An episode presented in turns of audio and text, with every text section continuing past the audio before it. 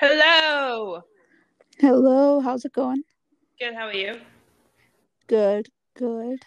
So let's get into it. So nice to get back into it. Did you miss doing the podcast? I know we we, we haven't done this in over a month. Our last episode was like Feb first. Yes. Have you had an outlet to express yourself? Um, I've been pretty busy with that, just I haven't had done hadn't even had time to do anything. Yeah. Super like not work wise. Yeah. How about you? It's same. Um, you know, studying for the bar exam. Um, that took my whole existence. It was all consuming. Um, and yeah, work's been busy too.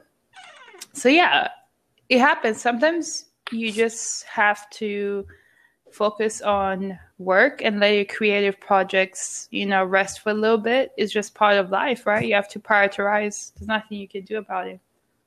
I know, but hey, staying with the bar exam now it's a big, Woo! big exam you're done with. It feels amazing, girl. So results When do you when come. do you know about the results of it? Uh, it's random. It's whenever the state that took it in decides to drop it, but most states around the country will probably will most probably be releasing results. April to May. April to May just depends. I feel like taking any exams during this pandemic has been made it more difficult. Yeah, and so your last semester of undergrad, um, were your exams remote? Uh, yeah, most of my exams were remote. Most of them they just made it like um, take out uh tests or like um take home tests, so we were allowed to use our resources. Okay. Um, some of my professors just canceled the tests that they were initially planning to have, and then made them projects or made them different things. So my exam was remote, um, and the remote experience isn't terrible. It really isn't terrible. I don't mind because I am someone who I get super not anymore as much, but um, the room in which I am, I can get like social anxiety from like the exam room where I am. Right, if I feel everyone's stress, you know, because there's a certain stress in the air when everyone's This is true. I definitely exam. felt that. Like I remember when to get into college to take the CT or SAT, and Yeah. um, and I remember like I took it like I took it like a lot of times. Like I took the I took the ACT. I took it like five or six times, and like um like practice ones and official ones, and um like every time I was like you could feel everybody's like nervousness for the test. Yeah. And I didn't like that. I really couldn't take that aspect of like feeling everyone's nervousness. I also, because I told you recently, I had um, discovered that I have acid reflux. Prior to that, I didn't know what was wrong with my body. So I used to get super self conscious when I'm in the exam room, and then my belly starts to rumble super super loud because of like the acid right in the morning and i wasn't eating right because i didn't understand what was happening with my body because stress um, makes acid reflux worse. So that also used to annoy me was like the self-consciousness aspect of like oh my gosh. And obviously i know 90% of the people were focused on the exam and weren't you know cognizant of like the noise of someone but still you're still self-conscious. So I was happy when you know it was announced that it would be a remote exam. Obviously, I understand the circumstances surrounding it with COVID isn't ideal, but I was like, I prefer to be in a space where I feel like I can control, you know, to a certain degree, and I can feel comfortable with myself. However, there was like one or two incidents where there was noise because I live in a top apartment near the street and I took the risk of taking out my apartment instead of like renting out an office. Um, and the landlady, um, for some reason, and I should have notified her, this was my mistake, decided to, it was an ice, it was like the next day after like an icy or a snowy day, whatever.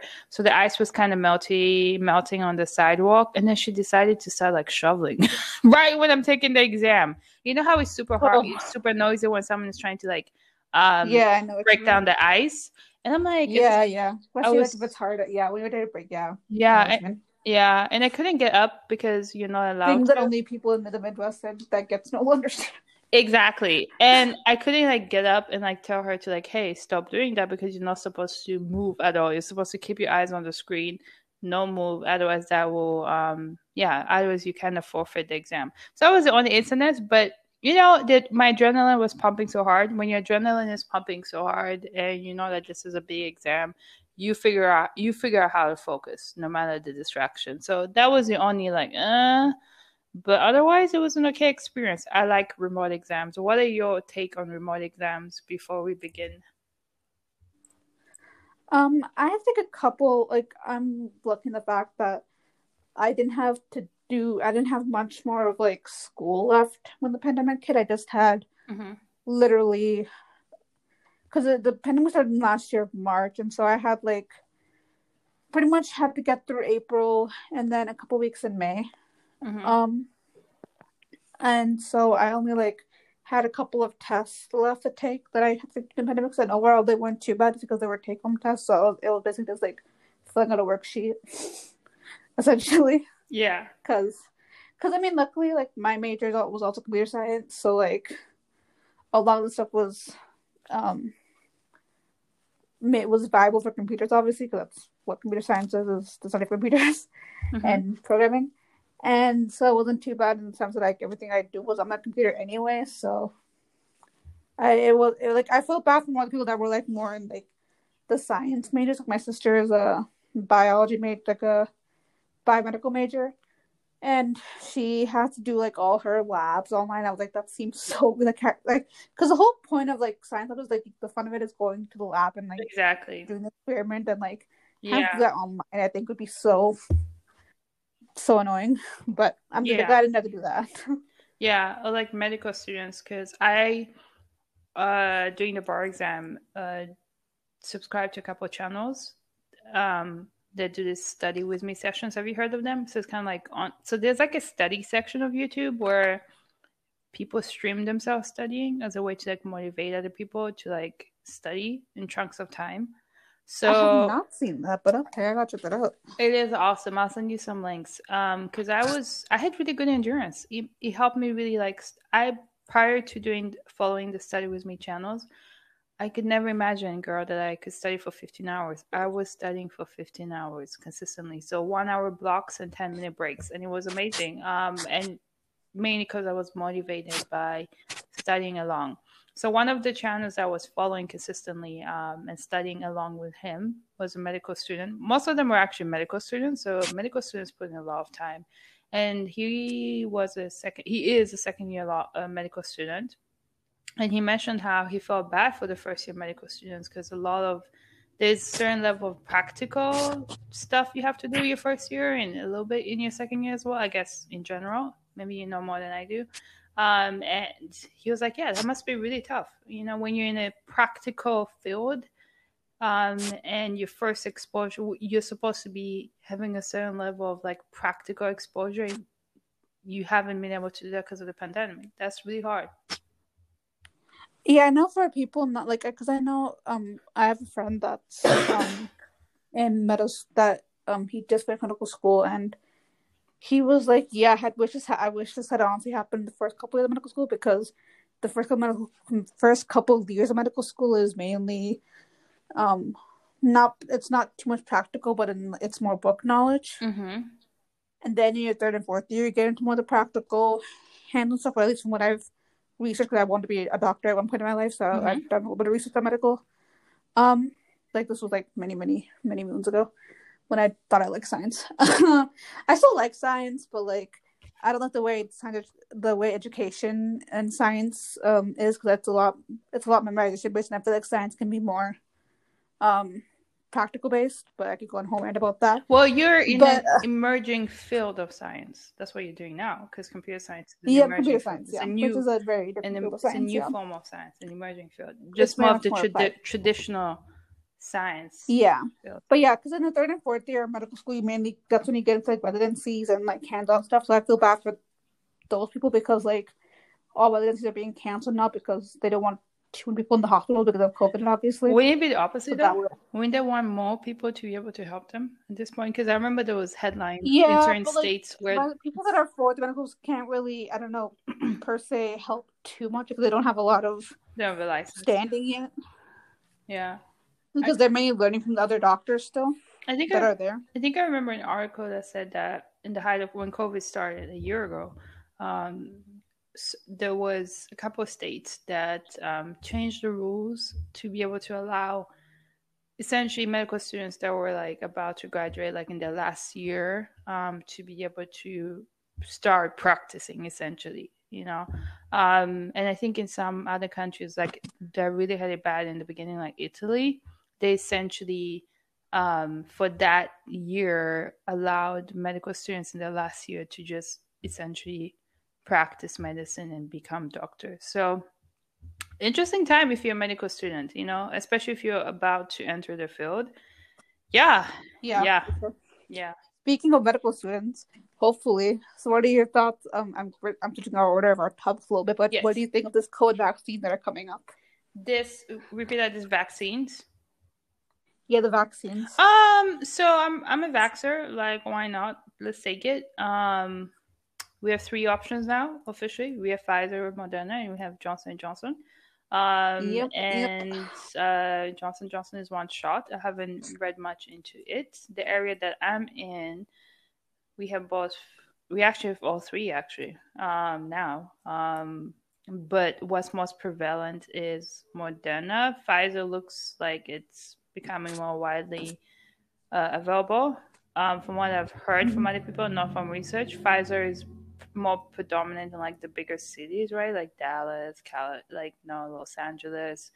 Moderna seems to be more in like the smaller areas. How do I feel about it? I'm for it. I've read all the conspiracy theories. Um, I'm also religious. I understand the religious undertones that people fear regarding the vaccine.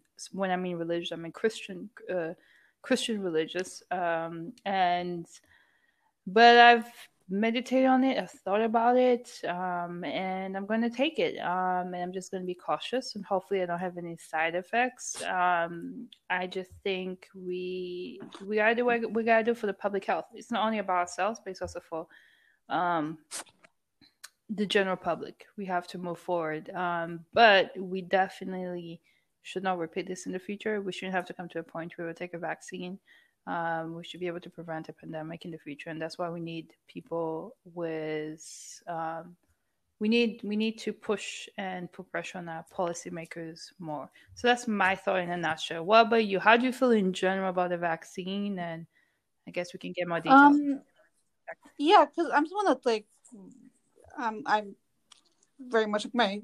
I have a lot of people in my family that are very much into. I'm gonna go to the doctor, my sister also wants to be a PA, and so she's also in medical field. And like, yeah, I wish there was um more trust in the vaccines. I understand why. I try to understand the religious tones of it too. I'm, don't happen to be Christian, but I mean, I get that people don't. People getting people getting being maybe a little bit scared of it because they they are some side effects to it. I'm not going to deny that. Um, Mhm. I also hope that people understand it's not just about them too, and that it's about other people in this country. And hopefully, if and I'm not saying everyone needs to be forced to get vaccinated because it's obviously your choice, but I think if we can at least get a majority of the at-risk people that have underlying conditions like diabetes or asthma or are over a certain age can get it, then hopefully we can. Hopefully, even if the people that are like in their 20s and are relatively healthy don't all want to get it, then even if that even if they all don't get it, then we can return to some quote unquote normalcy Yeah, again, whatever that means. yeah, yeah. Uh, But yes, we should not have we should not have got into this situation in the first place, where so many scientists have had to spend so many hours researching this virus and coming up with a vaccine within like a year, when this could have been prevented. Uh, mhm. with good policies and good policy makers. Exactly. Well, and good leaders because we had Trump at that time. And remember, and I think that I will agree with everyone is in terms of people who are like, this is the only argument that I totally still perplex me is like, if you can come up with a vaccine for COVID in a year, why aren't we making more progress with other infectious diseases, right? There, that's the only that's the only thing where I'm like, okay, this confirms that you know there's definitely some money in the pharmaceutics or whatever. I think there's an underlying there's an underlying thing that with healthcare that the longer they can quote unquote not keep you sick, but yeah, they want to keep you medications, right? Yeah. Because that's because that's where they get most of their money is you paying for medications. Yeah. And the longer they can keep you on certain medications,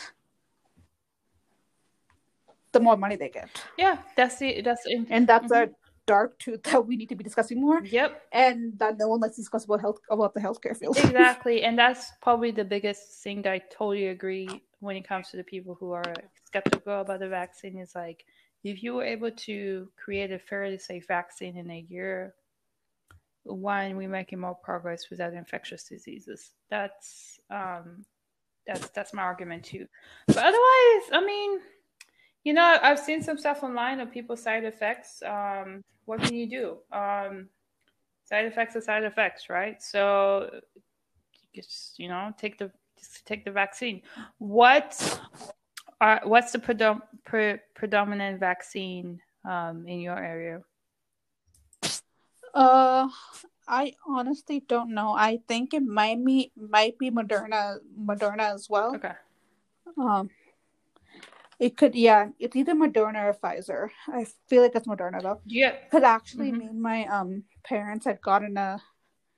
There was like a there's a place in Minnesota called um, it's like a Native American land. They have a and they have a casino, um, built there, and like it's like a park right next to it. So they were giving out vaccines there. Oh, really? And so my parents had filled out, filled out like our health information and all for all three for me and my parents, and we got approved, quote unquote.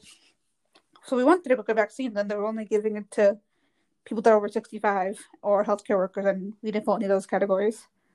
And so we just went home, and I was like, man, I was like, I'm surprised that they approved us when we couldn't have when we couldn't get it anyway. Which that could I could have fixed. I mean, that that was probably an error on their um, website with mm-hmm. that mistake, which I think I need to could have fixed easily. But um, hopefully we can all get the vaccine soon. They're apparently going to start bringing up BMI now. So if you're above a 25 BMI, you're able to get it because yeah. it's considered a pre-existing or, or underlying condition, which I think one of the whole BMI thing too, because I think BMI is a very bad indicator of health. Yeah, there was a, a YouTuber influencer who I follow, and she was like, um, she managed. She's in Texas, and she was she managed to get a vaccine um, because she met the BMI requirements, right? If you're over the, a certain BMI, right, when you're considered above whatever they consider normal, and she was like, "Well, thanks to you know the prejudiced BMI system, because you know it doesn't take into account. It's mainly designed for like white people, basically. Um, so much. BMI is a very bad metric. Exactly. I, I think not just for white people, for people of color yeah. as well. I think finding a finding a way that is help like you should like people like try to find like a goal weight like if they're trying to lose weight try to find a goal weight and like people use the indicator of bmi like my for my height like i should be between 100 and 10 and like 135 pounds. I'm like, I've never been 100, I've uh, never been under like 150 my entire adult exactly. life. And like that will that will just never Same. happen. Because like I'm not gonna kill myself to be be considered a healthy BMI. Like like I'm not gonna spend my entire like I don't wanna be like I'm not gonna spending my entire life eating junk food either, but also I'm not gonna spend my entire life like depriving myself of foods I like just because I want to reach a certain BMI metric. It's just stupid. Yeah. like find a way that's healthy for you and diet that's healthy, like a good balance diet that's healthy for you and that works for you. Yeah. And then you can and that you can be consistent with. Otherwise it will yeah, not work. Yeah. totally agree. Totally agree. It's it's definitely the right metrics for, you know, majority of population which is people of color. And um I mean globally. Um and yeah, so she was like, yeah, thank goodness for the prejudice BMI system because that's how she was able to get in and get her vaccine. Um, because she really, you know, doesn't seem like you know, so it was interesting. So yeah, so so you guys on the list? Do you think you end up getting it soon? Um, I hope so. I'm not sure it'll be soon because because my parents are both relatively young. They're both my dad just turned 50 this year. My mom is like 45 46 and um both my parents had us both my parents had uh, me and my sister pretty young, so they were like in their 20s when we had me and my sister. Um, but hopefully soon, depending on how our insurance um what our insurance's rules are and what the rules are in, in Minnesota, I guess it'll depend on what happens. But we're not too ever going to get right away because obviously there's other people that should get it before us, like healthcare workers and people that are more elderly or have underlying conditions. And so we don't want any, any of those categories except maybe our BMIs, quote unquote. But other than that, we don't have any other underlying conditions. So okay. we probably won't be the first people to get it. It'll probably be towards the end of people getting it because we're relatively healthy and young. Okay. So okay, okay, interesting. How about you? When did you even know that? I don't know. I don't qualify too. So, um, and I haven't really made an effort to hunt it down. I don't have a vehicle, so that's really made me a bit lazy with looking for locations nearby. There was a store, a grocery chain that you know nearby where I work. Um, it starts with a H, if you can remember. I do. Remember, I do remember this. I oh yeah, you did. I forgot. So H, that store. Mm-hmm. We're only keeping ourselves anonymous for now, and then we're going to be more. Uh, we're going to be more free. Yes, yeah, for sure. So the grocery chain, which I'm sure there's other grocery, well, other re- is it retail like Walgreens, right? There's other places that offer um, the vaccine. So this grocery chain um, had it, and it's literally like right across from my work. Um, and then there was like an influx of people where I worked that were taking it. They had no like restrictions for some reason. And then I don't know, the next day they switched up and said, hey, no, actually, let's go by the federal standard, which is 65 and above, essential workers, blah, blah. So that was my closest opportunity to be able to get it. Um, so I'm just going to wait because Biden said by May 1st, right? Everyone should be eligible. So I'll just wait. Yep. Yeah. Yep. Okay. Can you believe it's already been like 50 days since Biden was president? That's kind of crazy. So that's our next one, right? It's been 50 days. I saw Kamala yes. posting, reflecting on the first 51 days with her amazing shoes. Um, so yeah, what are your thoughts on President Biden and VP Kamala on the administration in general? Like, what are your thoughts? Um, hmm. um, I'm glad they put Merrick Garland up for was he the what is he the this what he's like the president's lawyer now or is he like the U.S. lawyer? He has like a cabinet position now, right? Merrick Garland. He is Attorney General. Attorney General. Okay, so I thought. I know some fancy job yeah. that you would know. Yeah. Uh, um, yeah, no, I'm like that. I'm just like I'm thinking, really glad that he got up because I think he kind of got um screwed over um in the Obama presidency. Not because of Obama, but I think because of Mitch McConnell, who tried to not get him gave him a Supreme Court claiming that the president we had to wait till the American people vote, and then Trump got elected, and then suddenly when he wanted to put in, uh, I'm blanking on uh, I'm blanking her name, Amy Coney, Amy Coney Barrett, then it was fine, and I thought that was pretty hypocritical. So I'm glad Merrick Garland kind of got his final quote unquote victory, I guess, and being AG. Yes, and he's a pretty smart lawyer. Um, and ethical.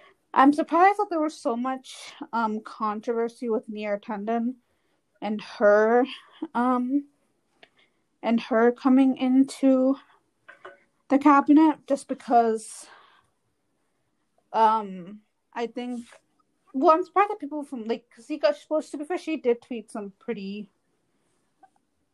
pretty mean stuff. Not gonna deny that, but like are we gonna really complain about mean tweets at this point? Like having to come having to come past that. But um, I think also with that because she, she tweeted she like was pretty much towards progressive people as well as Republicans. So I think that could be mainly why she wouldn't get elected mm-hmm. or even get voted in. Mm-hmm. Um, who else? I know that the people are, that the um Syria bombing happened recently, but I feel like people are are not telling the whole story with that because I think they were attacking American soldiers there first before uh Biden decided to bomb Syria. I think that bombing Syria is great and like that should be a last resort, obviously, but I think when it comes down to it, like they kind of attacked us first, so I mean, do we need more? I mean, I wish we we could have used more uh, peaceful methods, but I think people always react to Syria in a very kind of uh, very either left or right in a very strong way, which surprises me. Um, and also, don't, I also know there was a lot of uh, controversy with immigration too, which we'll get into next. Um, so, what do you think about the first 50 days so far? Well, commenting on the Syria thing, dude, like, didn't when I say dude, I'm like um addressing like the haters, the the Biden haters. Not to say like I'm a fan. I will always constructively critique anyone who's in office because that's what we should do. But like, I just yeah, hate the I don't know. I hate the double standard because didn't Trump like bomb uh Khashoggi? Is it Khashoggi? Like, yeah, a, a full general.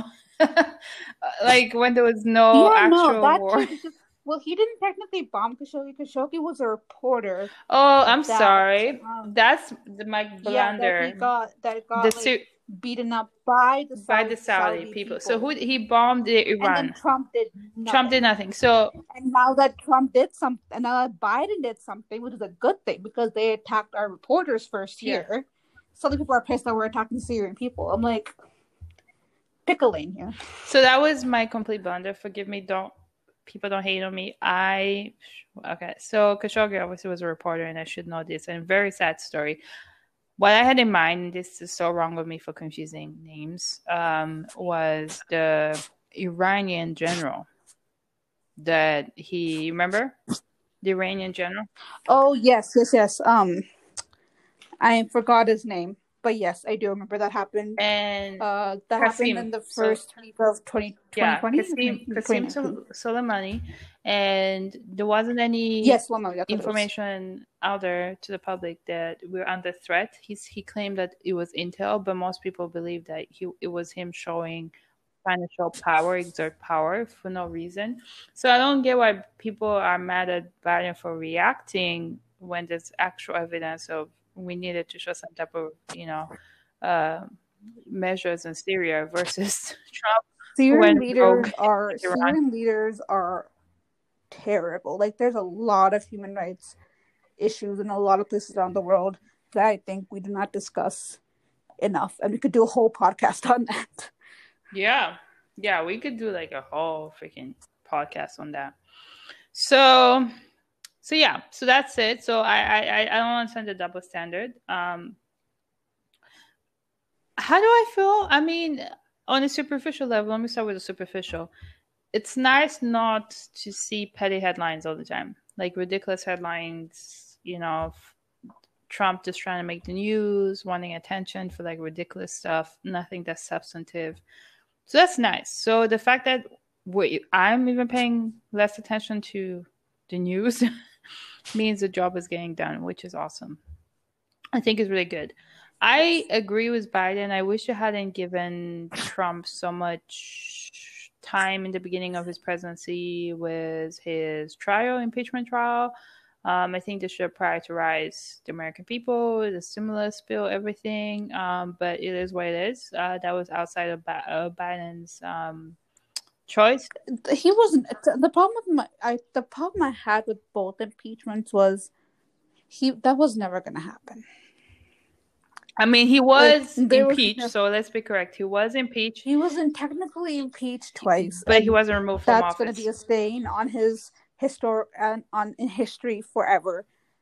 Yes, but the chance of getting convicted, yeah, could he get convicted in a, in the New York district? Maybe because I know they mentioned that a lot of pending lawsuits in New York specifically that we could talk about too. Mm-hmm. Um, but like the first one, I feel like there wasn't.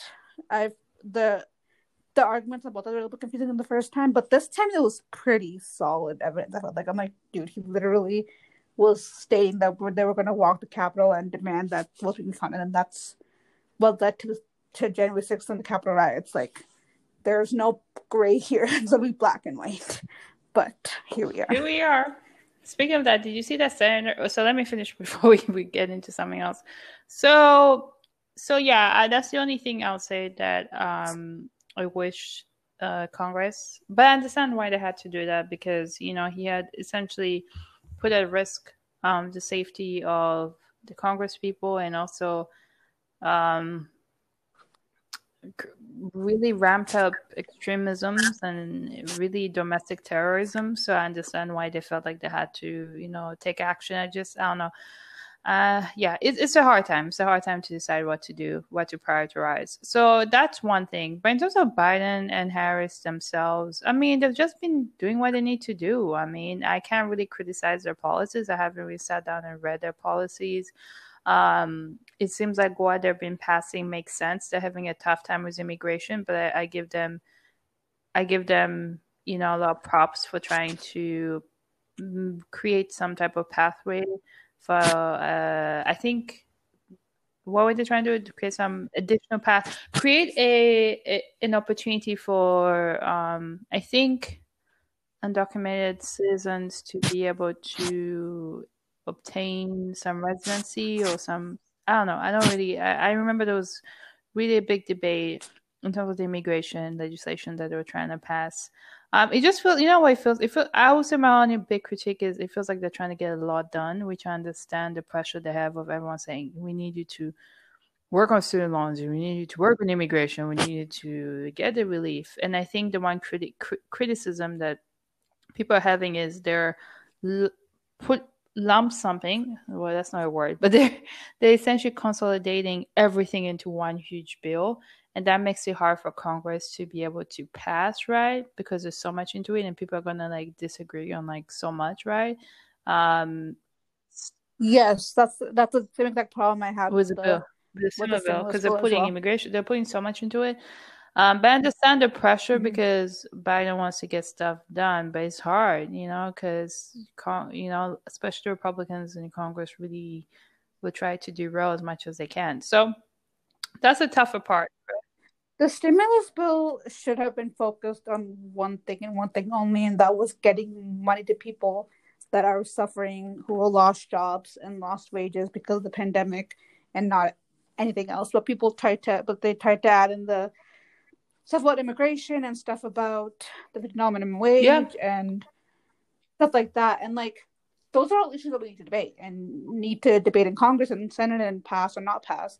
But like those should all not be consolidated in one book because that's going to make this debate as elongate make this debate longer and then that makes it harder for people to get the money that they need to survive this pandemic. I don't know, yeah, I don't know like, what the strategy was. I don't know if it was the like Biden felt pressure from the progressives that you have to add this. Um and also was for the public to to let the public know that hey, at least we tried. At least we tried to add all the other stuff that you have an interest in, right? Um, and if it doesn't go through this time, we'll try and make it go through an additional time, right? Because even that's why Nancy, mm, let me put some respect on her name, Speaker of the House, Pelosi, um, mm-hmm. removed. That's her yes, title. Put some respect, right? Just the way I'm going to keep calling Meghan the Duchess, no matter what happens. She's a Duchess. Madam Vice President, and put some oh, respect yeah. on people's name. When you get a title, you get a title. so, um, yeah, I agree. Uh, I, I think it was an, an, aspect of showing the public we tried, maybe some pressure from the progressives. Because I think there's a certain aspect in politics that even if you know it won't pass, you can at least tell the public and your constituents we tried. Right? So if the public feels like, oh, mm-hmm. you're yeah, trying to put in an effort versus shutting it down. So, and I think that's part of the role. The president is supposed to like do as much as he can, you know, and hope something sticks. And then Congress is the one that has to make. This is true, but I feel like they could have been like, this bill is mainly going to be focused on getting money for the pandemic. We're going to start some of the issues that we want to start working on bills for in the future are X, well, X, Y, and Z, and then this wouldn't have been debated so much. I think. Yeah, but like I said, But, I think there was an um, aspect of like maybe felt pressure from the progressives to include it, and you know, you know, yeah, public was really be. like I was in the Um, shade room, and people kept on like also pressuring him about student loans. So maybe he just felt like I have to. I, he, not he didn't include student loans in it, but he felt like pressure of like I need to include as much as I can to at least show the public that I tried. So I don't know. There's also an aspect of just like public perception. I don't know. So Yeah. So speaking of Biden, what are your thoughts on what's happening with the border right now? The border, so refresh my mind. I've been quite ignorant with my news, even though I should have prepared. What? Oh yeah, and it's in the list. What is? Ha- oh yeah, so because people are saying it's an open border. I saw that on the View that they're accusing him of. Yeah, people are saying it's either an open border or like that's what at least Greg Abbott said, which I don't think is necessarily true. But there's also the fact that um, I think if you- go back and look at AOC's Twitter, which is how I get all my information to be honest, is Twitter, which is horrifying, but It's, where It we get what it is. stuff. We all do. yeah, and um, but basically what's happening is that there's a lot of children that are coming in the border now that Biden's president because Democrats are gonna be Democrats gonna be more lenient on immigration than Republicans are. Kind of one main differences. And there's a lot of unaccompanied minors coming, and so they're being stuck at the border and detained there, similar to how kids at the border are being detained there as well. Obviously, obviously, there's not the extra layer of they're being separated from their mothers and fathers, but the question is, aren't children being detained at the border still, regardless of who the who doesn't still bad, which I think it is, but. I think we gotta have better ways of handling unaccompanied minors that come in this country illegally and what to do with them. Yeah. So Greg Abbott, so that's the governor of Texas. Issue was unaccompanied minors coming. Yeah, and he claimed that that was open border, which I went, you know, I have issues with Greg. You know, he he really needs to focus on what's happening in Texas, okay? Because I have family members in Texas, and you know, I think they said that, Oh yeah, we didn't We didn't talk talk about, about Texas. Texas. We didn't talk about Texas. stuff. and maybe we can Oh, we're getting that. We can get into that. We can add that as a topic after this, yes, After this. after show. Because I want to talk about that So you know that's the thing, though. You know, so much is happening in Texas, and you know, they my family members mentioned that you know they feel like you know my family members pretty they're apolitical too, so they don't like talk about politics. So they were like, you know, he's doing he's doing the best he can, right? Um, well, Right. not the best he can. They said he's doing a fair job, right? They're just trying to be neutral, but they did mention how like the same week that everything was happening he was essentially making it political, saying that, you know, because of the Democrats' new deal, what's it called? The new deal, like the environmental bill, the Green New The Deal, Green New Deal. yeah. like essentially, you know, the lack of coal. Which, to be valid, there are valid critiques critiques of that bill. Hold on. But now that that week But this is what he was saying. time Complain about this. N- with Exactly, that's my point. It's not the time to complain about Democrats, right? He was basically saying that coal and other stuff, like more the traditional, would have helped the situation. I guess I don't know. I don't remember exactly what he was trying to say, but he was trying to counter and say this like progressive deals is not helping like the situation. People would have more access to energy, you know, versus not. And then come to figure out that the reason there was a breakdown of the um what you call it the grid was because the traditional source had whatever i don't remember it but basically it was like counteracting what he said. And yeah i was just like i was so annoyed by greg. I'm like greg at least wait two weeks like your people are suffering without power before making this political. And i think that's really the aftermath of trump. Trump has made things so political um he i mean let me not put all the blame on him but he's the most visual representation of making things so political when people are dying. You remember when uh Keeping Up with the Kardashian when Kourtney was like, people are dying, like people are literally dying, and you are people are dying. Like, People are dying, So you're yes. and you're literally making things into a political self, you know, promotional opportunity when it's like, please focus on your constituents at least for a week. So that's my little rant with Greg Abbott. Yeah, He's he's- annoying, um, in my aspect. Texas don't come for me, whatever. Um, To also be fair, though, there was a lot of I'm not saying every Democrat, but there was a lot of Democrats that were pointing out tweets that Republicans were sending that sent out the Republicans sent out during the California blackouts, and then uh now, which I think that this is not the week to do that to this is not the week to clean up Republicans as well. However, I think the most tasteless, tasteless thing that I saw during the entire thing was Ted Cruz going on a fucking plane and blaming on his Cancun. kids afterwards. Cancun. What during he, he- and then the you know, like, dude, out of all the things you could have done, like I would have supported Ted Cruz and Greg Abbott if they disagree on things if they had if they had tried to do anything, something to help their constituents. Consist- Alexandria AOC, who I also have disagreements with, fucking raised two million or two billion dollars for Texas from New York City mhm. simply Mhm. using Instagram. Like, how hard is that to do for you? You have a lot of power. You have a lot of people that follow you and listen to you and agree with you. Use that in this time to get money for your Mhm. state. But she has Republicans who don't want to. Republicans, you know, as someone I agree with, is like you don't want to depend on the government for everything, which I agree. You shouldn't depend on the government for everything. Use your power that you have. Use your constituents and use people that follow you. Do social media to get money for your state, and fix this. Don't go to Cancun. Don't complain about the Demo- don't complain about the Democrats Mhm. on TV. Like, do your job. This is what you were hired Mhm. for. Is this? Yes, this was like an uh, this was like kind of like COVID in the term that it wasn't it was a surprise and it kind of happened suddenly. But you have the means to fix this.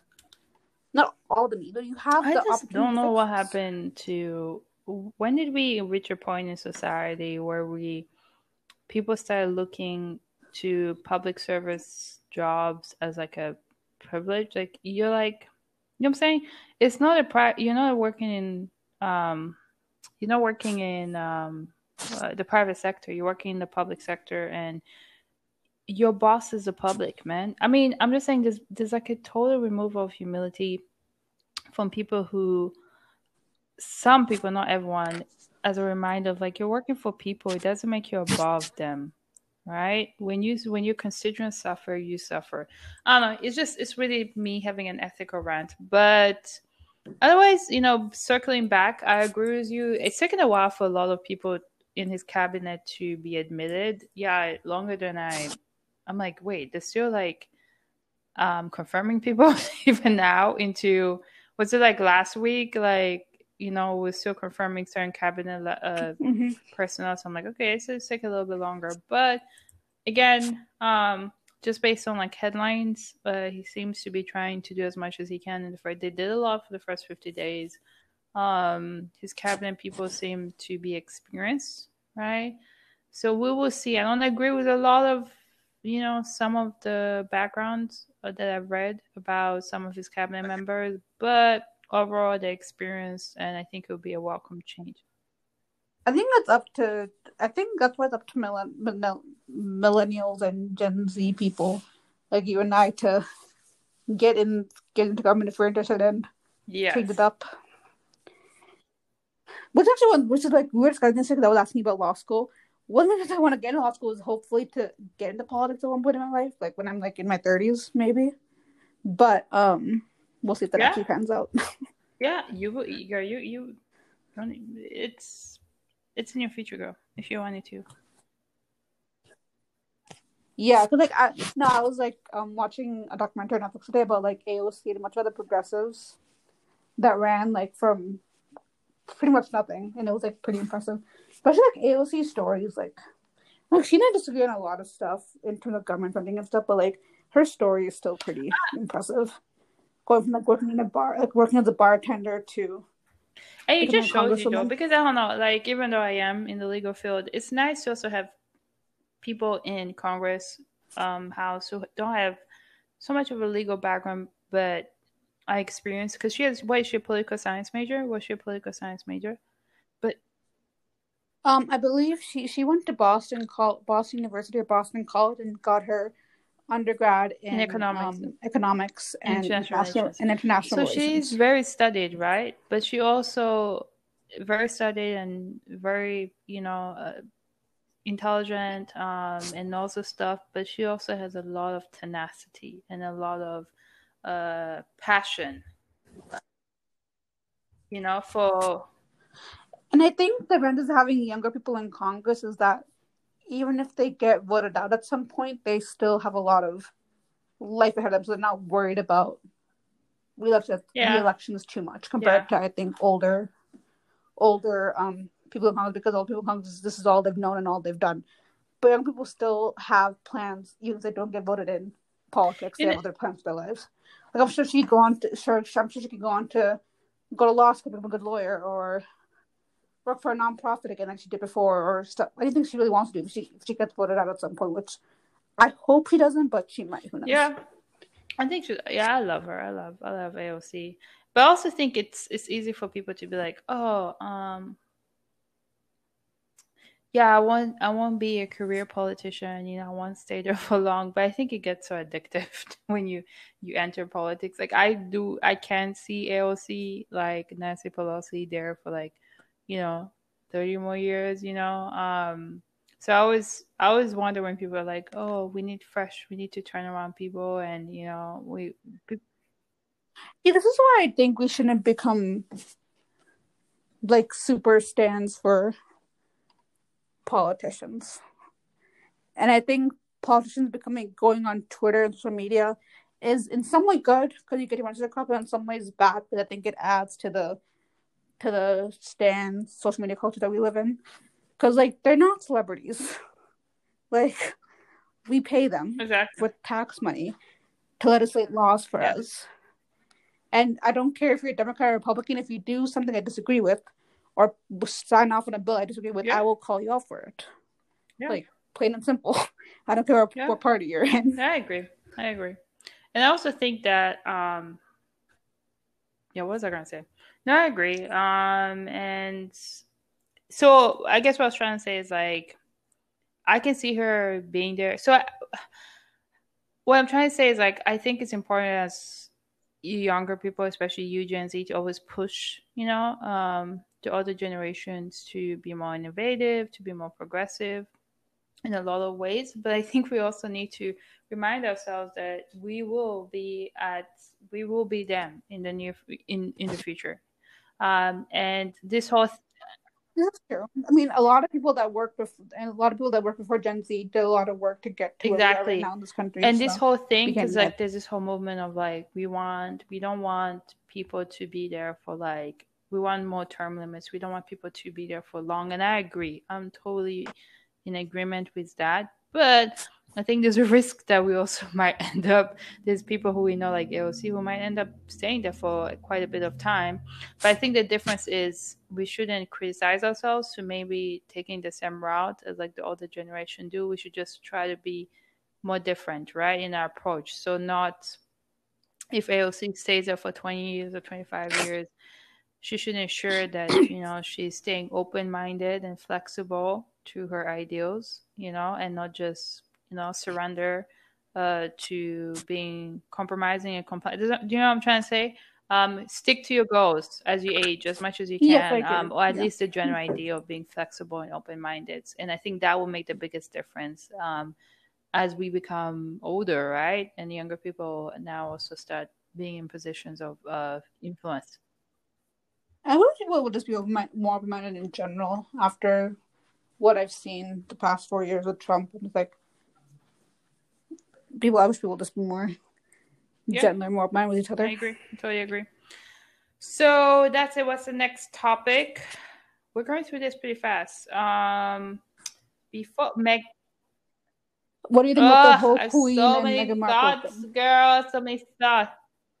Okay, you go for it because I honestly did not watch that interview. I watched. That's enough, though. That's that enough. I didn't watch it you two. I watched it two hours. I did. I, I actually go YouTube TV, and I'm kind of happy because I'm going to use that to watch the Grammys tonight. I was like, even though I think I have TV, but I don't know how to work it, so I'm like, it's so funny. Like we don't use like traditional like Same. I don't know how to Same. work like traditional TV. I'm like TV anymore. I know. everything is streaming. Everything so is like, let me get streaming YouTube TV, and YouTube TV is actually pretty good. I'm using the trial. It's actually pretty good. I don't know if I'll pay the 64. Um, probably will. I don't know. But yeah, it's actually kind of nice to have like all live channels like in one place. So I watched it live. I don't remember the last time I watched something live. I can't remember. Maybe in the award show. Maybe it was the Grammys last year or something else. I cannot remember Yeah. the last time I watched something live. So it was really interesting seeing commercials. like not skipping commercials, like actually having to sit through commercials, you know. The whole aspect of like TV, I was like, wow. Yeah. So so that's one thing, was watching it live. Man. First thing on the superficial level, because I was gonna start with superficial before I get deep. Wow. Wow. That place where they were, it felt it looked like heaven. Looked like heaven. Wherever they were sitting, um, that garden, did you pay, did you see the do you remember the garden? Yeah, the garden the where they're sitting was really really pretty. I Beautiful. very- Apparently, it was a mutual gorgeous. friend's house. Everyone on Twitter saw it was Gayle King's, and then when Oprah was on CBS the next day, Gayle was like, "No, that wasn't my place." So I highly think it was Tyler Perry, Oh. um, probably, or some other mutual friend of theirs. Um, but wow, props to that person who has such a beautiful house. So that's one. It looked beautiful. So many thoughts, girl. I've watched like at least I don't know, like a handful, if not more, commentaries. No, actually more. I've watched a lot of commentators on YouTube's perspective, most of them African American, um, black, who really give like the racial component, especially from the American lens. They try their best to also uh, provide the Black Europeans lens and also the Black diaspora lens of you know what she was experiencing. When I say Black diaspora, I mean more the colonial lens, right? Um, of you know. Uh, racism from a colonial perspective, right? In the black diaspora or in the colored diaspora in general, right? Because India was also is was a colony of India, right? So because Yep. Yeah. Uh, you're Yeah, calling a lot of because. Yep, there is India was one of them. definitely layers to this, right? And that's where I would start is depending who you talk you talk to, and that was was so interesting about I think the interview and also the commentators I was watching was everyone has different perspectives of how they relate to Meghan and Harry because of how glo how can I say this about how transatlantic, if you want to say, or how far reaching and global um, the representation of what Meghan and Harry is, right? Because it's the racial component, right? The the racial component uh, reckoning that we're seeing in America, right, happening right now, that you can connect with. There's also the level of the colonial historical influence, right, of the monarchy and the Commonwealth, and how they're related to colonies and to um, the, that racial component as well, right?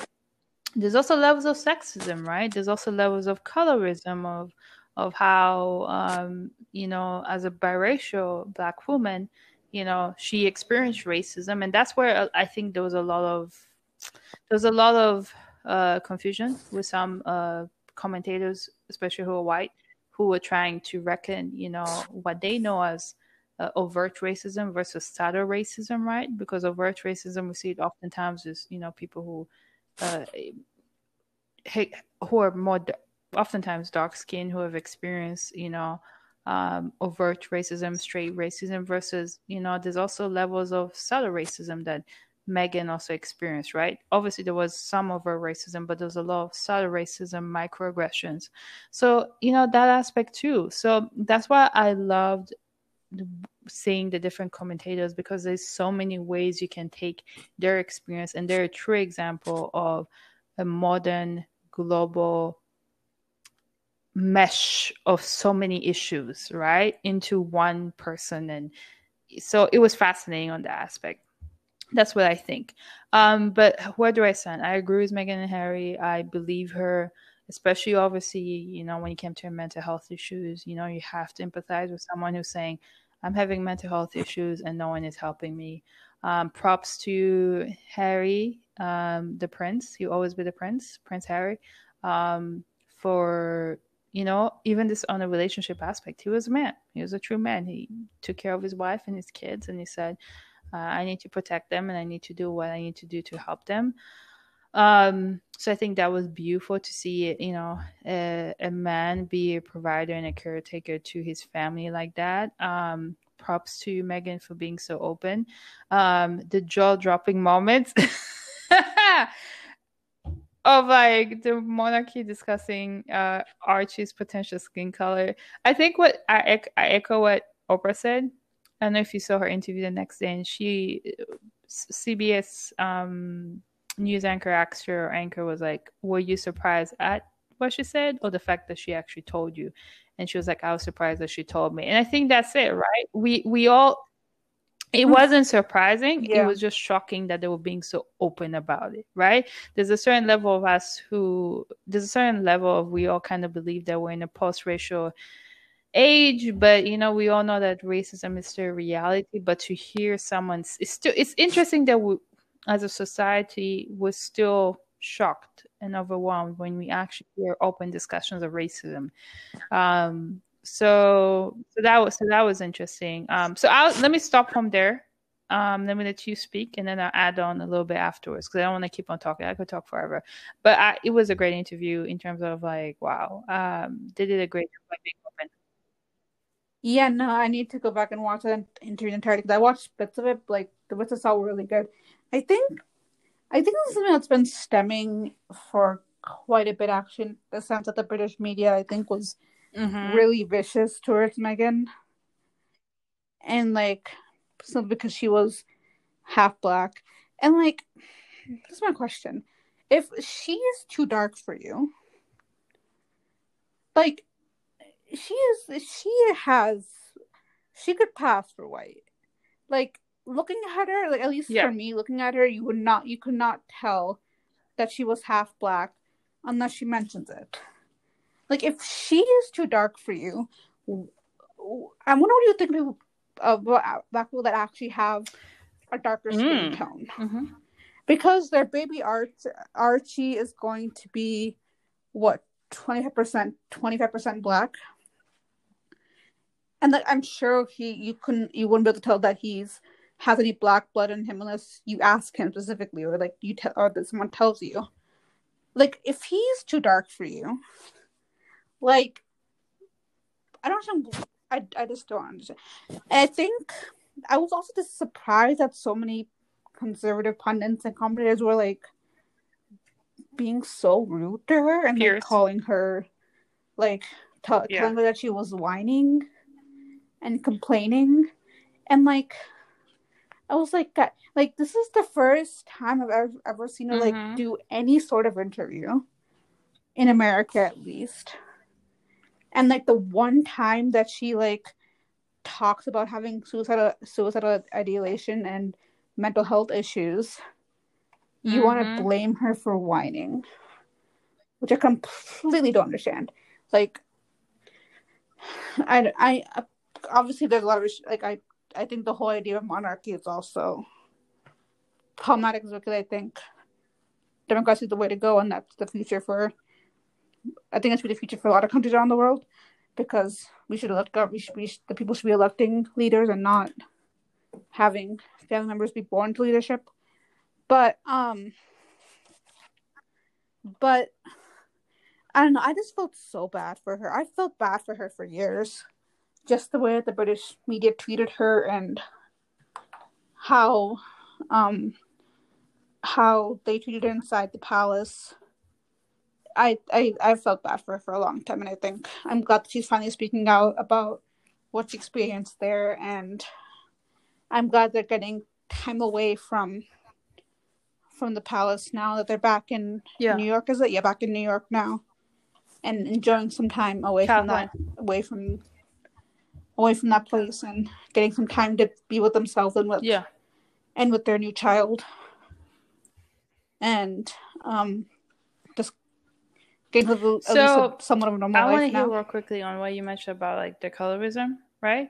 So I will send you the link if you have time. I know you're busy. To one specific commentator, I love her. Her name is For Harriet, and she talked about that, right? Um, and she said that the reason that because a lot of people said what you said, right? That she's she's pretty white passing, right? And she said the reason that she couldn't pass as white is because we know she has a black mom, right? If we didn't, if we weren't exposed to her mother, right, then then I think it would be easier for people to forget that she has that she has a blackness to her, right? But the fact is, she came. You know, she was very much upfront with uh, presenting and making known to the public that she has a black mother. So once you know that someone is black, you know they're black, right? So we couldn't really erase that. So I'll send you the link, and if you have time, right. please watch. Even if you just watch the first thirty minutes and you just watch it the rest throughout the week, check it out because she did a really great break, very good breakdown and commentary, and um, it was amazing. And um, shoot, what else was I gonna make? It was a commentary. Was I gonna make? You said something else towards the end that was super interesting, but um also the whole aspect of like the family cutting him off was kind of it was really i'm not laughing because i'm happy it was just like wow you know it just there's there's a lot of stuff that some people are like oh this is rich people's problem right but you also understand yeah honestly that, that reminded me of a lot of reminded me of, of a lot of exactly families actually because a lot of Indian families yes. cut off their kids if um exactly. they don't if they marry someone they didn't like or if they're um, daughter-in-laws mean the mother-in-law because mother-in-laws are very. I mean, mothers are, especially especially with sons, Indian mothers smother them. Yes. Like no one I know. Like it's a it's somewhat better now, but a lot of Indian guys live in this bubble with their mother that they're perfect and yes can do no wrong and unless and if they marry someone they don't like, they have like. I can go home about that, but yeah, no, it reminded me, it reminded me of that a lot. Actually. So uh, yeah, and like, that was going to say was like there was a lot of, and I think that's what people's um like apprehensions were going in. It's like, oh, this is just going to be them talking about rich people's issues because you know they just signed you know multi-million dollar contracts. How are they suffering? But there was a lot of stuff in the interview that was so relatable. Like you said, cutting off, right?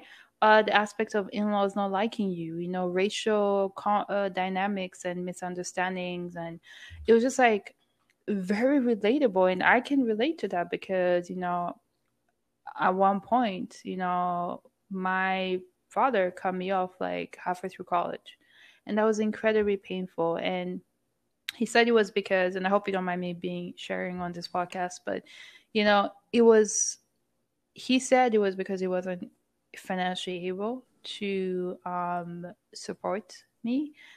But you know without getting into too much detail i highly doubt i think it was also an aspect of like a father not happy with my choices. And it wasn't like i was making any drastic choices but i have a like the royal family in that sense is sometimes it's not that you're making bad choices it's just some parents want you to make their choices what they expect of you.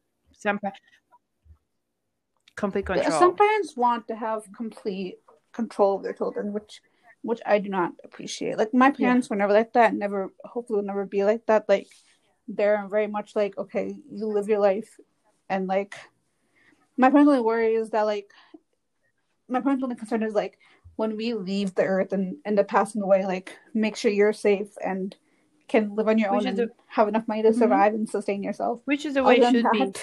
We don't really care what you do. Exactly, which is the way it should be. But there are a lot of parents who are like the royal family whose wealth or sense of self is wrapped in reputation, right? And that was kind of how my father was as well, was wrapped in reputation. Um, so they care about the image more, right? They care about, you know, their reputation. Um, it's a little bit narcissistic too. So when he said that, I was like, oh, I feel that because no matter how old you are as a child, you want to feel appreciated by your parents. Um, so that hurts when you feel like your parents don't care about your life because his, his literal life was threatened, right? Because he didn't have security. So that was kind of crazy.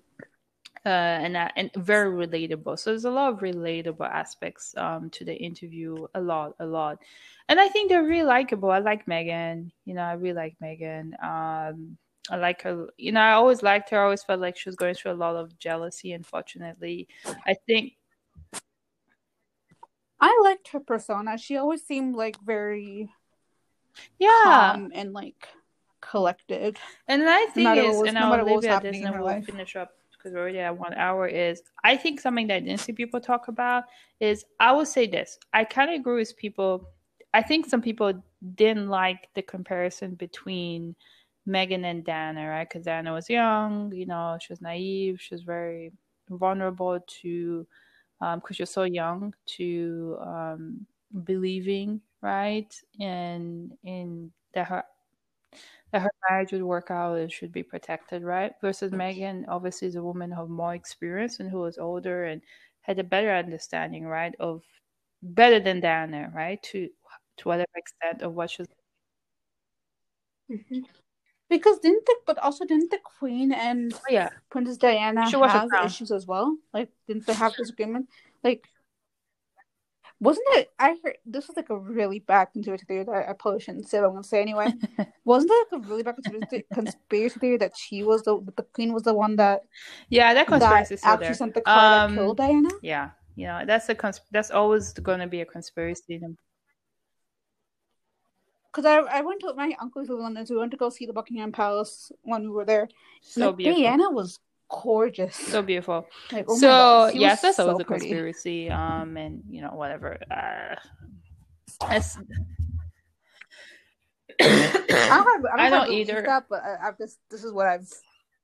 That's the yeah i don't yeah i don't either it's, it's a Consistently since she conspiracy so you know but um i what so i think the comparison of meghan and diana is hard for some people because you can't really compare and i agree with that i think a better comparison of meghan is britney spears did you watch the britney spears documentary on hulu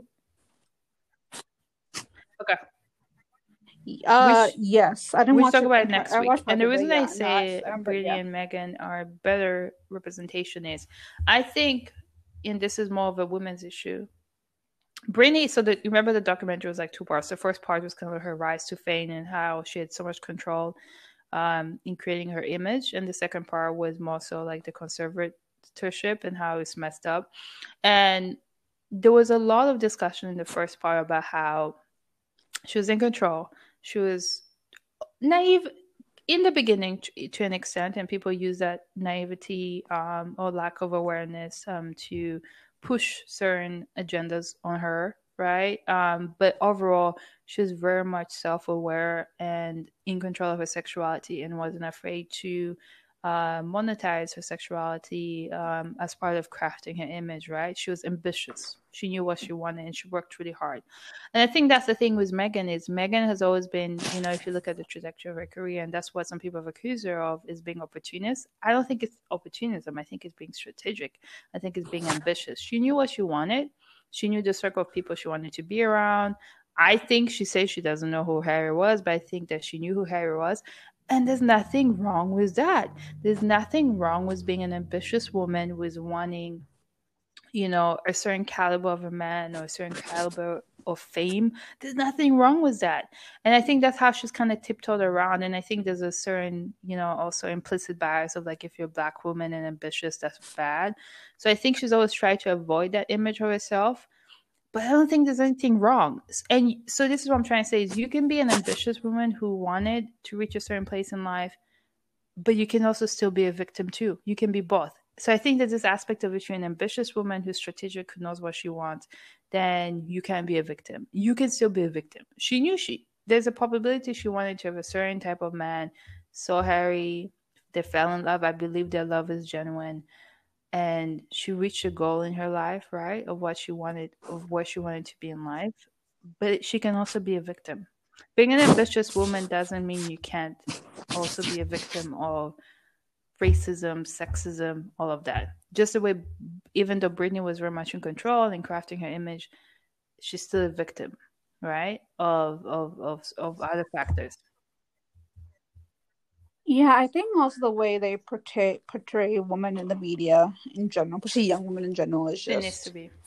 So that's They do a it. So I'll send you the for that. link. Please check it out, girl. And if it, something piques your interest, we can discuss it next week. But oh yeah, the last thing I was gonna say is Oprah is a goat. I'm, I For don't sure. agree with a lot of choices that Oprah has made, right, of recent history regarding her interviews. But you can't take away from the fact that that woman knows how to give an interview, and that's how she got her money. Okay, Oprah is a goat. Have you seen the memes? The memes are hilarious. The memes.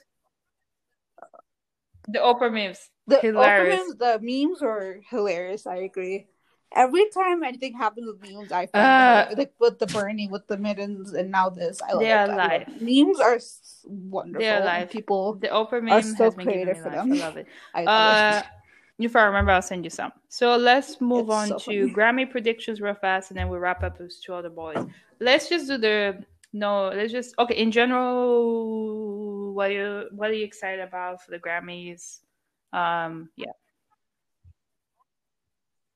I'm excited to see the performances. To be honest, I also am right.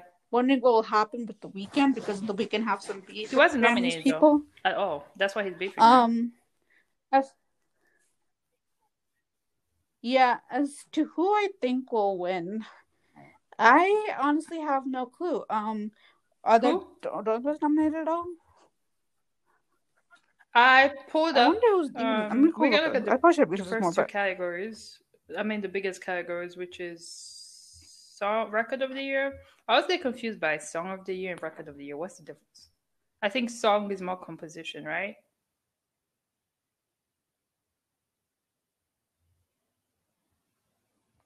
So you sit there. Are you sit there?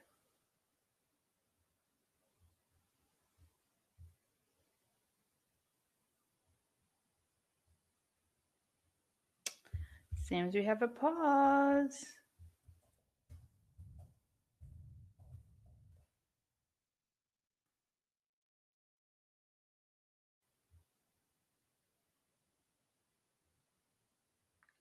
Well, I think I will leave this broadcast.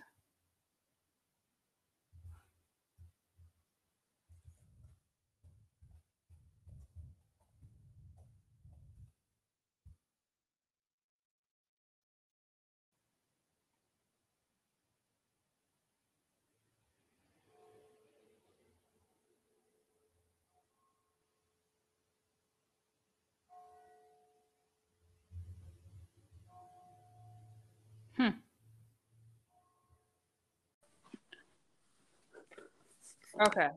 okay. Are we back? Can you hear me? All right. So yeah, so did you check out the nominees? The- Yes. So I feel like I hope Dua Lipa does well. I really like her music. Mm, that album was everything.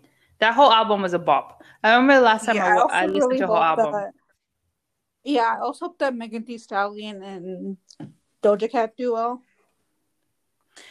Who who do you think should get best new artist between uh, Doja and Megan? I say Doja. Doja's been killing it. Yeah, I say Doja too. Okay. I don't. Okay. I, I don't know. I was going to say. You know what? Let me not say. it. I was about to hate on a certain artist, but then I'll just text it to you. But overall, you know, I, like- definitely like think. nominees this year. At least I know some of them. When I, when I watch the nominee, when I watch it, I'm like I don't know who any of these people are. So I know who some of these people are now. Yeah, yeah, definitely. There's a lot more name recognition this year. Um, yeah, I think it's really it will be interesting. Performances. I don't know who's performing. Have you heard of Have you heard Bruno Mars's new song? It's really good. I have not actually. He's Got to check it performing. He's still into that whole, you know, Bruno Mars is the king of. I mean, I guess everyone is doing like nostalgic era music, right? Everyone is create is really just always sampling era sounds, right? The way like Dua Lipa did the '80s. Everyone is doing like era music, right? Past era mu- music. But Yeah. Bruno Mars, I think, was the first person who really, one of the first who really did a good job of like, you know, hearkening to like you know old school sounds, right? And this new track is a little bit old, still old schooly, but it's really good. It's with um Anderson .Paak. You love it. Oh, So yeah, he's performing. I think that would be nice. Um, yeah, I yeah, I'll text you when I'm watching it. What time does it start? um, I think it's seven. Um, I- Seven. Okay, so we have time. Um, I can be a little bit productive. I was supposed to go to work today, and then I just was like, you know what? I deserve a weekend. I'm becoming a workaholic. Where like I'm like, no, what no, no, what no. you I'm go do at work today anyway? I was gonna, I was gonna go, you know, because I was, I felt, I had, you know, you always have those weeks at work where everything is due, right? And you have Yeah, like a bunch of assignments, and that was, that was last week for me. I was overwhelmed. I was drowning. I felt like I wasn't, you know, making progress. So with, I was like, you know what? I survived that week, and let me at least try to get ahead today and do a little bit of work. But I'm like, you know what? Nah, let me go a bit early, wake up earlier. Even if I get to work an hour earlier, that will be enough. You know what I'm saying? I think you have to, I think I'm realizing you always be busy. You have to self care, Yep. right? sure. And give yourself a break. So, nah, I'm just going to chill and just watch the Grammys and I'll be texting you and bothering you. Um, so yeah, anything else you want to talk about the Grammys? My boo, you know, he's my crush, Trevor Noah. I think I think he's gonna do a great job. I'm excited for Trevor Noah to be, uh, to be the. He is my boo. He's yeah no he's great. I think he's so funny. And he, he's, I think it's fine too. And he's dating, um, what's her name? Oh, Jack- is he Kelly? somebody? I didn't know that. Minka Kelly. Do you know who Minka Kelly is? I didn't know who Minka Kelly is. Yes. Yeah, I don't really know her like that, but yeah, um, they're dating. So, What are your thoughts on To All the Boys? oh the yes, let me let you start because I'm still. I literally just finished it. So, um, you look at my what's my title for my second for a second podcast? You know, Laura Forever. I yeah, I saw that. I thought it was cute. Um, I thought it was really cute. Um, there was a like I read the books as well as you know. So like in the book at the end, when they both had to, well, when they both decided to go to different colleges, they have like a list of things they agreed to, like there's another contract kind of.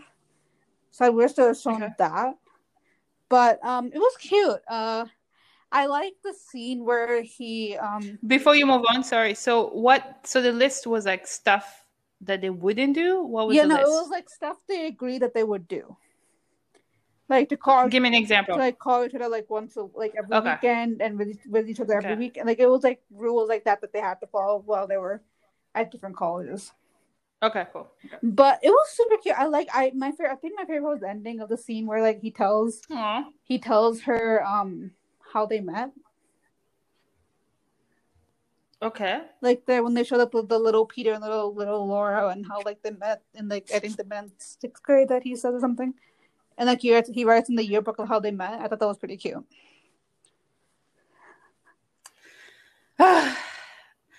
yes. I- I'm just gathering my thoughts, girl. You were so right when you said he's cute. Yeah, that that scene was very cute. The little boy and So- that played them were so adorable. I loved them. Yes. Okay. Um, are you done? Yes, I'm done. Go first. Okay. Ah, it was okay. I love the fact that it was wholesome. That's number one. Because I realize I'm not like a conservative, wholesome police. I actually do like my shows with like some raunchiness. Like I like Bridgerton, right? I like I like more realism and closer to like the reality. And I like it when it's raunchy. I like it when it's real. I like when they curse. But also respect that there's nothing wrong with being simple and cute. There's so much that's also part of reality, you know. A lot of reality can also just be very simple, and there's complexities in the simpleness, right? And what I mean is like having to decide what college should go to, right? What what what that means for your relationship. It's such a simple uh, simple idea that's really close to reality um, that was seen in other places, but it's the way they executed it. Like you said, that was just so cute and nice and well acted. You know, props to the actors, props to how they really elevated and executed a very simple but very real concept, right?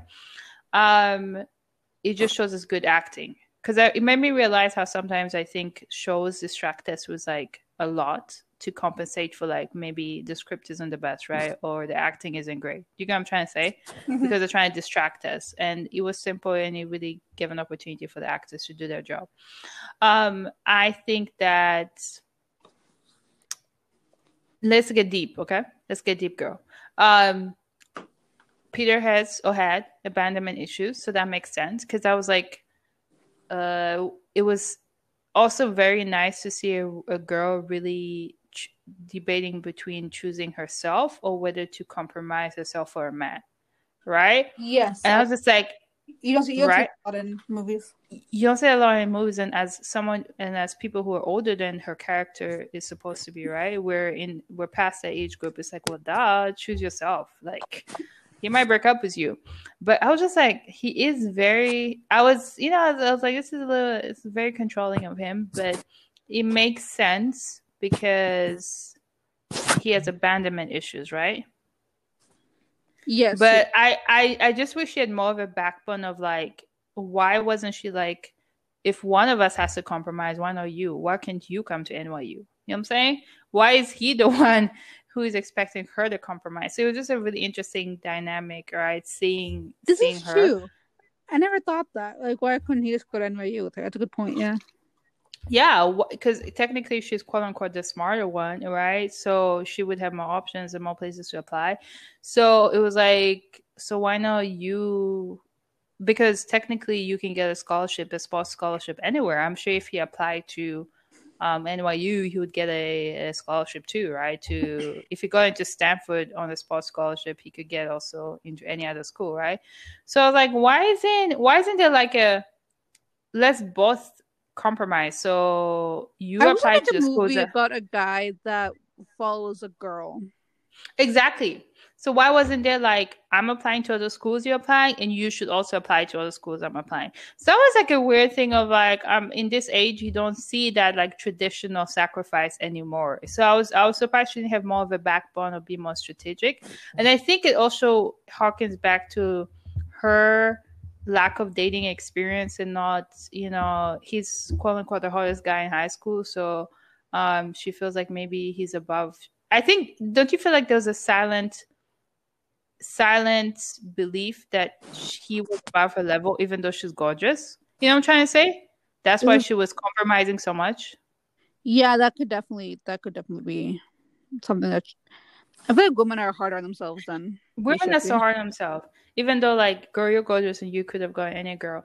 I mean any guy in the school. So any girl, any guy in the school. So that was yeah. like one thing. Um but it makes sense again going back to his abandonment issues it was nice that he was able to recognize that and they and that she chose herself at the end of the day.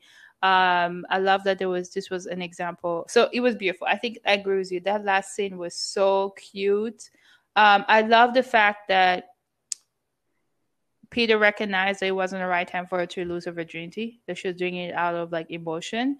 And i think it was also very nice to see an open discussion of like how some people just do it because they want to stay close to someone right? And not yeah, because they're ready. sure. so i was like that was so cute. And i love the fact that she chose to do it when she felt like she was doing it also when her dad wasn't there. I was like that's a better time. Uh, like i never yeah, get people this who I, this is why i never like i haven't had sex yet but like even during high school there was no way I would have had sex but like my parents are right across the hall dude no yeah, that's, that's what like I was like the whole time. I'm like, girl, your parent like the, the first time uh, prom night. I was like, dude, your dad's there. Like, shh, you don't think they're gonna hear you? so, uh, anyway, so that's a, a, different note. But oh, I just liked it. it. Like you said, it was wholesome. It was cute. Her friends were cute. It was nice that she made yeah, up her, simple, her frenemy. Yeah. It was simple, but it was really well written. Um, I like. I want to see more the relationship between her and her quote unquote frenemy now because they seem to be becoming friends because she also go to NYU now. So like I hope that they become friends in the future. Oh, is her friend of me? Her ex friend yeah. friends. Yeah, they seem like they're in cool they're in really good place right now. So so that was nice. Um but yeah, loved it. Like I don't know what else to say, but you know, apart from those were the the issues that really stood out to me. Um, I love the stepmom. That she's a cool stepmom. Um, you know, uh, that the dad's happy now, so that's really nice. So, and the sister found a cute little boo. You know, so Yeah, that was also really cute. Yeah. the one thing I will say, and then this is the one thing that's kind of annoying. Um, I wish these high school movies, when they're transitioning into college, they always make all the characters only apply to like Ivy League schools. and it's so like it's relatable to s- some people, but not everyone, right? Yeah, Ivy Mhm. League is not realistic, and a lot of people, a lot of people can't even afford Ivy League, even if they, even if they get into Ivy League schools. They make it so easy because like no one in their right mind who's going through the college admission process only applies to Ivy League schools. You will No, for sure. have some state schools, you will have some private small institution like her best friend, like I picked up when her black best friend, the guy, was like, Oh, I'm going to uh Sarah Lawrence, I think that's what the school is called. It's a private institution in New York. I was like, That's relatable. I can imagine Yeah. that most people will apply to Ivy Leagues, but also will have some, you know, backup ones. So, and that's also the thing with Kissing Booth is they're all applying to like Harvard and Stanford only. Like, Harvard, it's like, bro, like no one, you know, like the chance of getting to Harvard and Yale and Stanford are like two percent.